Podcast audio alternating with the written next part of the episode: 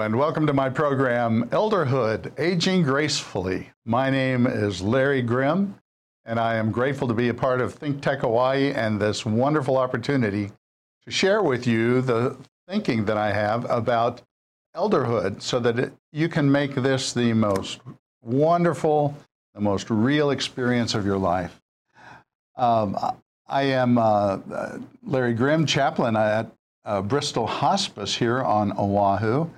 Um, and I'm very proud to be a part of Bristol Hospice Hawaii because Bristol Hospice Hawaii lives their tagline, embracing a reverence for life, and even more so, I believe, lives out our mission, which is to provide the highest quality of compassion and care for our terminally ill patients and their families across, across the island. We uh, serve people in their homes, in their facilities, and we are highly skilled and highly resourced for the best kind of care that you could ask for. And you saw the, the website address there just a minute ago, bristolhospice-hawaii.com. And if you go there, you'll find all the information that you need as far as uh, how to get more information or guidance on how to become integrate that into your, your own life and your own family life. One of the other things that I do, though, is that I do online coaching. I do what's what I call personal life coaching, personal coaching for life and faith, focusing on elderhood. And what I'm doing in this program from time to time, from week to week, is sharing with you the uh, foundational thinking for my for my uh, coaching experience. And uh, in that foundational thinking, I have identified five spiritual tasks. What I've said is, you know, we have a childhood, we have adolescence, we have adulthood, now we have elderhood. And when we look at elderhood as a kind of stage of life, then we can identify just as in other, um, other stages of our life that there are certain tasks, tasks that are to be completed that are part of the maturing process. I'm sure you've seen that. I'm sure you've seen that bumper sticker. Uh, aging is mandatory, maturing is optional. and, and part of what I want to do is, is engage my fellow, uh, fellow folks in, in, in truly making it a maturing process that is uh, real and wonderful for you. I've, in my work with elderly people, elder people, and now I'm one of them, I have noticed that there are five tasks that present themselves to us. And these, these tasks can be taken on intentionally, which I claim we do, um, but they definitely, it seems to me, arise. They rise up in our face. They arise in our lives, and we, we um, may be surprised by them sometimes. The first one that I've noted is grieving, and that's one that often can catch people by surprise. We grieve a lot because there's a lot of loss as we go. Somebody said uh, aging is a series of losses. I don't think it's just a series of losses, but certainly we can account for things that we've lost as we go through the aging process. And that does create grief, grief, uh, and, and sadness and sorrow, sometimes fear.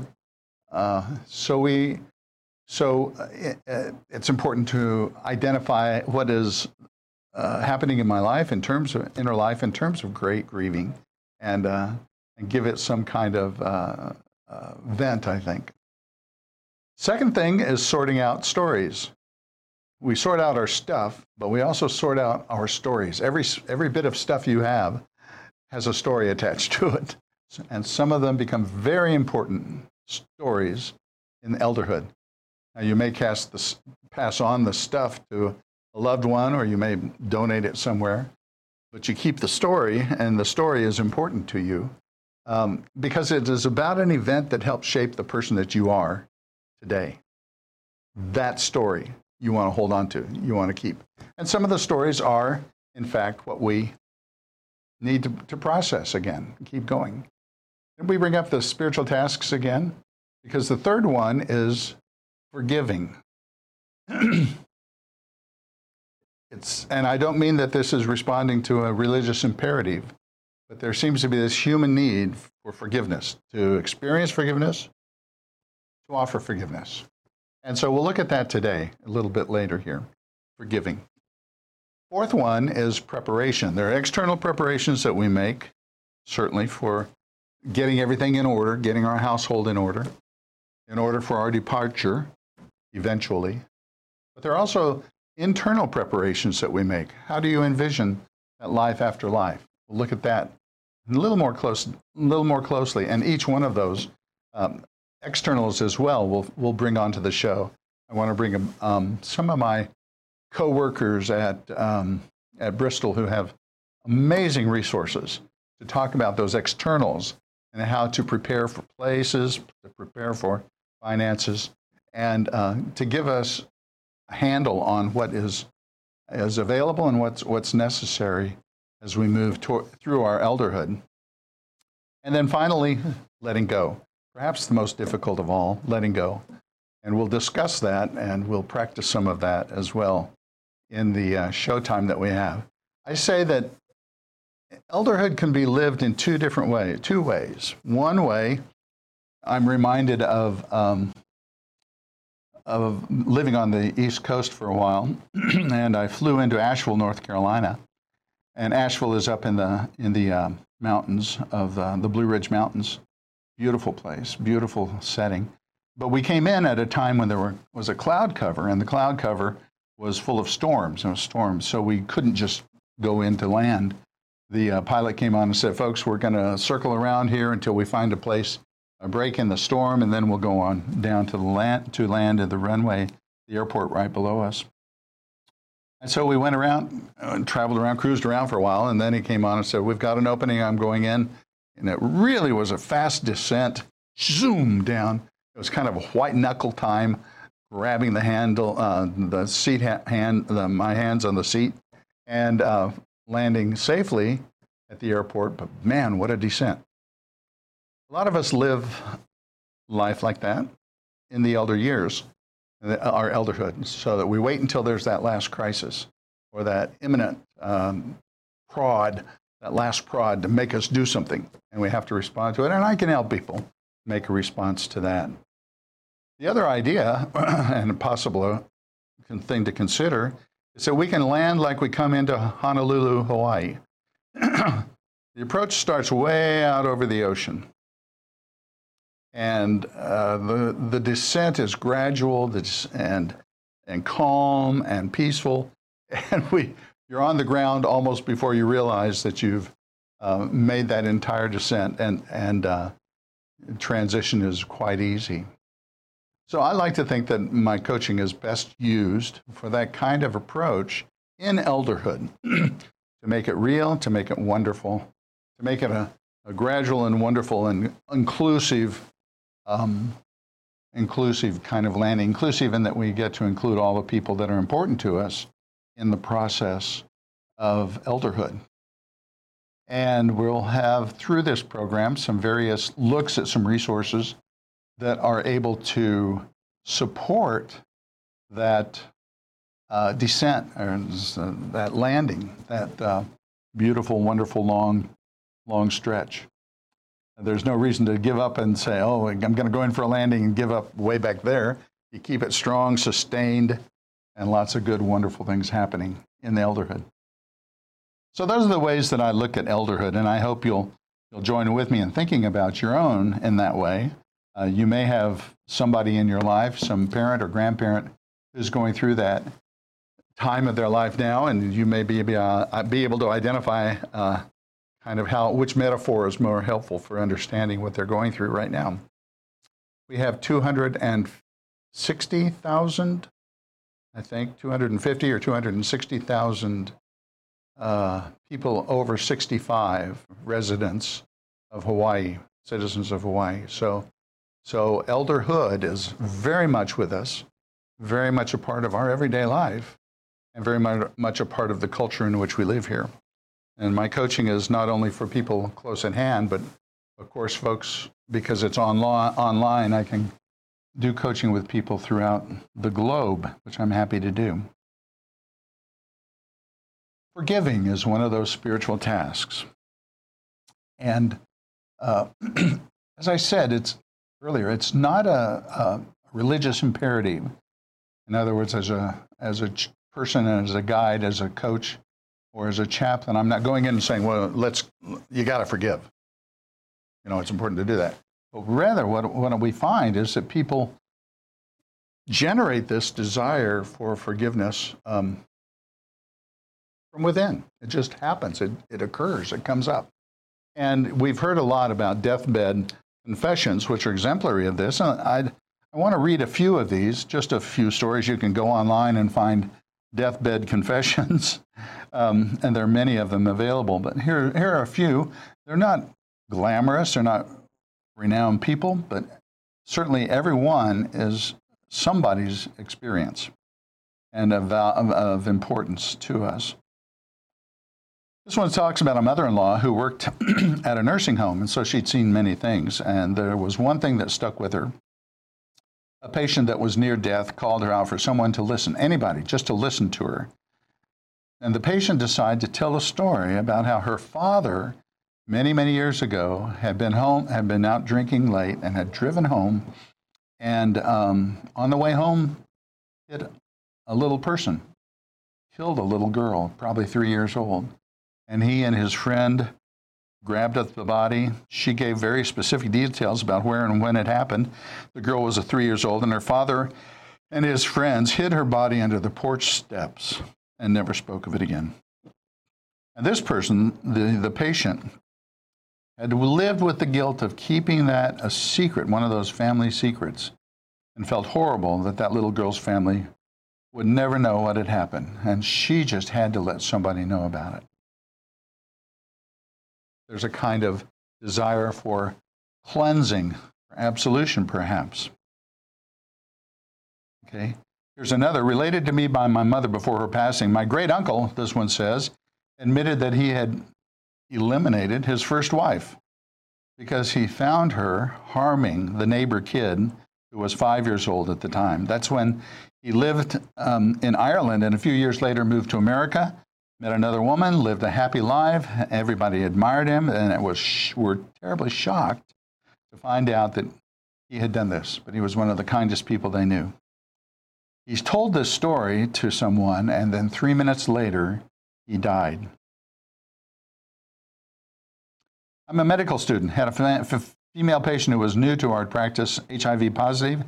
I needed to ask her how she got the virus, and she tells me it was transmitted uh, through intimate contact. And the only reason she got tested was because her partner of three years' last words to her in hospice was, I'm sorry, I'm sorry, I wanted to tell you, forgive me. Pretty heavy stuff. What motivates people to do this? Well, it's something within that has to be cleansed, cleared out, we're going to have a brief break here of about a minute, and then we'll return with some other look, another fresh look at forgiveness. Aloha. My name is Mark Shklov. I am the host of Think Tech Hawaii's Law Across the Sea program. My program airs every other Monday at 1 o'clock on Think Tech Hawaii. Most of my programs deal with my own life and law experience. Recently, I interviewed Alex Jempel, who I have known for over 30 years, about his voyage across the sea as a lawyer from Tokyo to Hawaii. Those are the type of stories that I like to bring and like to talk about. Human stories about law and life. Aloha. Hello, I'm Mufi Hannemann. I want to tell you about a great show that appears on Think Tech Hawaii.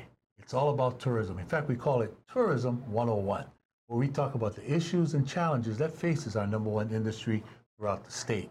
We'll have some interesting guests, very informative dialogue, and allow you an opportunity to maybe learn a little bit more about why this industry is so important for our state. It's been great for us in the past. We need it today, and especially going forward. That's Tourism 101 on Think Tech Hawaii. Mahalo.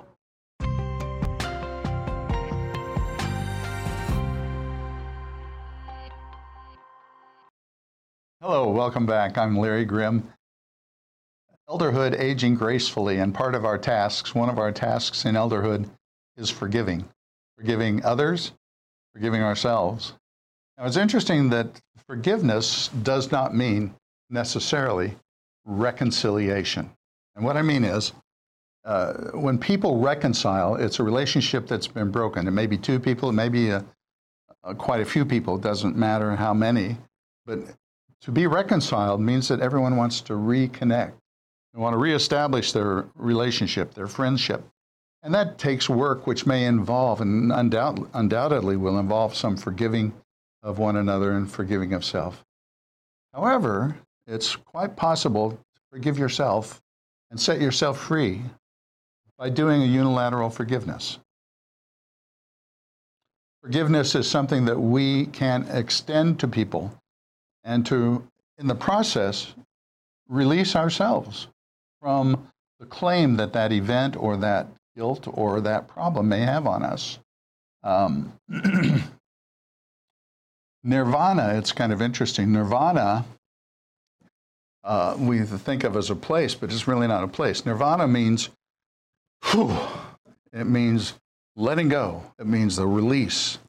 And forgiveness can be that kind of release as well. In fact, its original word has more to do with release and letting go than it does um, paying some kind of some kind of penalty or, or getting free of some kind of penalty. We, in our Western way of thinking, in Western Christianity, have built a lot of um, our Christianity around judicial terms, and forgiveness is judicial used as a judicial term, which means that oftentimes that we're forgiven for something that we've committed, some offense that we've done. But, uh, but, but the emotional experience is the experience of release, of nirvana, of letting go. And um, some religions, uh, the Roman Catholic Church, for instance, has a sacrament by which, in a kind of rudimentary way, um, rudimentary, not rudimentary, but a ritualistic way, a person can feel this sort of release through the sacramental rite. The, the priest administers the sacrament, leads the person through a process of confession and um, a process of absolution or cleansing, uh, cleansing the, the spirit. They've had that, the Catholic, Orthodox and Catholic churches have had that uh, sacrament for many, many years. Of course, centuries, or 2,000 years. Protestants don't do it so much in a sacramental way. Protestants do do it through listening. But mostly, like I've said, this, this compulsion to seek forgiveness is something that is really rising up within. We've looked at a couple of stories of people who made deathbed confessions. And I want to share one more with you. Um, when I was in uh, hospice work in Denver, Colorado area, one of my patients was, was an AIDS patient. And uh, the guy, this young man was really very depleted. He had lost the lower limb of his right leg, and he was nearing nearing death very soon. We knew. I was in it with him one time, and he said, "Pastor, I need to confess. I need I need to uh, repent." I said, "Okay. Is this a general repentance or something a specific event?" And he said, "It was specific." Uh huh. I said, okay, did it involve a woman? He said, yep. I said, okay, okay. Um, so I set it up for him and in his imagination. I said, now imagine she's here with you at the foot of the bed. You're looking at her. Do you see her? Yeah. Now imagine that you're telling her what you wanted to tell her. And um, you can say it out loud or keep it quiet, whichever, whichever you want. And I'll just stand here and wait for you to, to finish. So he told her, whatever it was, I'm not sure the details, but he uh, then said, I, uh, I want you to forgive me. Will you forgive me? Next, I invited him in his imagination to become her, to stand at the foot of the bed and look at himself. And then say, What does she say to you? I said. And he said, I forgive you. Then I invited him to come back into the bed, into himself, and I said, What did you hear? He said, I'm forgiven. And I asked, uh, uh, How, did, how do you feel now? And he said, Put his hands like this. He said, Like a weight, like a, like a boulder's been lifted off my shoulders. All he did was an internal, inner psychic experience of forgiveness. But it was real for him. And it was so real that he too, within a few days, uh, released and let go and died. So it was something he just had to do before the end. And what I say is, in, we can wait until last minute and do it on a deathbed confession if you like. That's fine. But what, what, what about the value? Is there a value in starting way out here as we come into the landings to the, to the airport, as we prepare for the final approach, and cleanse the plate, cleanse the palate, cleanse everything in the process of, of aging gracefully? And that's what I will be happy to help you do. In fact, I would like to offer this. Now, this is unusual. I don't know if ThinkTech does this very often. Um, but I would like to offer you a meditation on um, forgiveness. So, kind of get situated somewhere, get your feet on the, flat on the floor, get into a position where you can hear well. You can close your eyes if you want. And I'm going to give you a guided meditation to uh, take you through this kind of forgiveness experience, similar to what my, my friend did there at the hospice in uh, Colorado. So take a breath.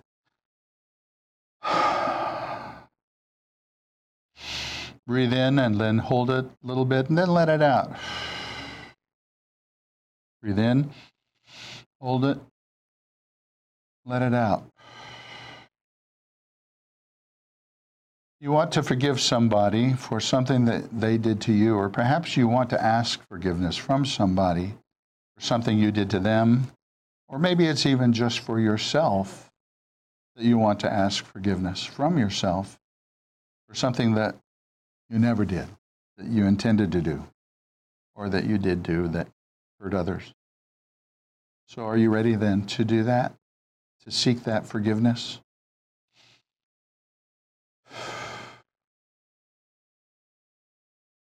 I want you first then to, to begin by imagining that person involved is in the room with you, in another chair, standing with you. And you look at the person and you tell them in very specific detail what this is about. Are you doing that? Give them some details, time and place, what transpired, how you felt about it at the time because you still have those feelings. So it's not hard to remember. It could be a brother, it could be a sister, it could be a mother or father, it could be a leader in a group or in a church or in uh, some kind of uh, team that you were in. And it's just something that's there constantly for you, and you want to you want to get rid of it. You want to unburden yourself of this feeling.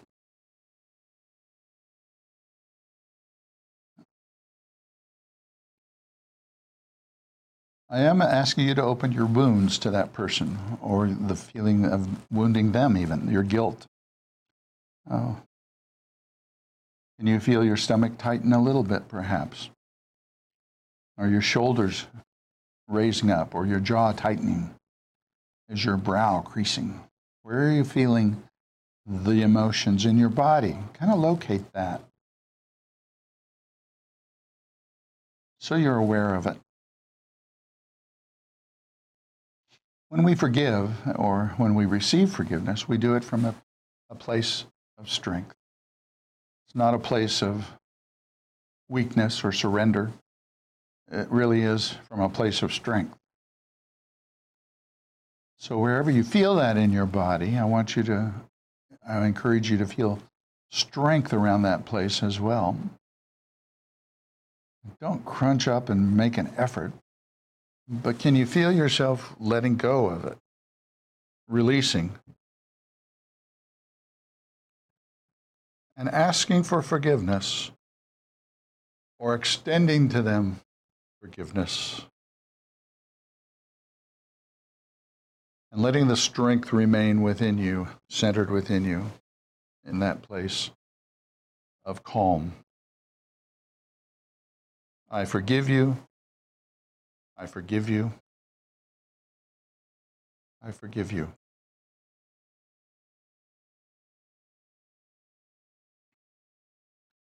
There may be tears associated with this that will come up and surface. That's okay. That's okay. That's what life's about. So let the tears flow. Let them roll down like water if you need to. Let respond to what is said then. you can put yourself in the other person's place. Speak back to yourself and have a dialogue that can be rich and wonderful and certainly very surprising to you. Forgiveness is a great healer, and you deserve, I, I, want you to have every, every opportunity that you can to heal the things that are important to you. If you would like to do this in a coaching session or with coaching help online, please feel free to contact me at Larry G at live-connections.com. Larry G at live-connections.com. And we'll proceed. I'll respond to your call or your email. Forgiveness is one of those five spiritual tasks. Perhaps, uh, perhaps today you've experienced both receiving forgiveness offering forgiveness. Nirvana. Releasing and letting go. Uh, again, I'd be happy to respond to your call, Larry G at live connections.com. And a little bit of a housekeeping thing. Uh, Think Tech and I are making a shift in this program from Friday at 2 to Tuesday at 2, starting this next Tuesday. Tuesday at 2 Hawaii time, we'll be back. And I'll be having more people to bring resources to the table to share with you on the seven, or excuse me, the five spiritual tasks of elderhood. Making it real, really, very much, very much, I believe, making it wonderful. Thank you very much for joining me today and being a part of this. And um, I look forward to seeing you again, my good neighbor, Tuesday at 2, Hawaii time. Aloha.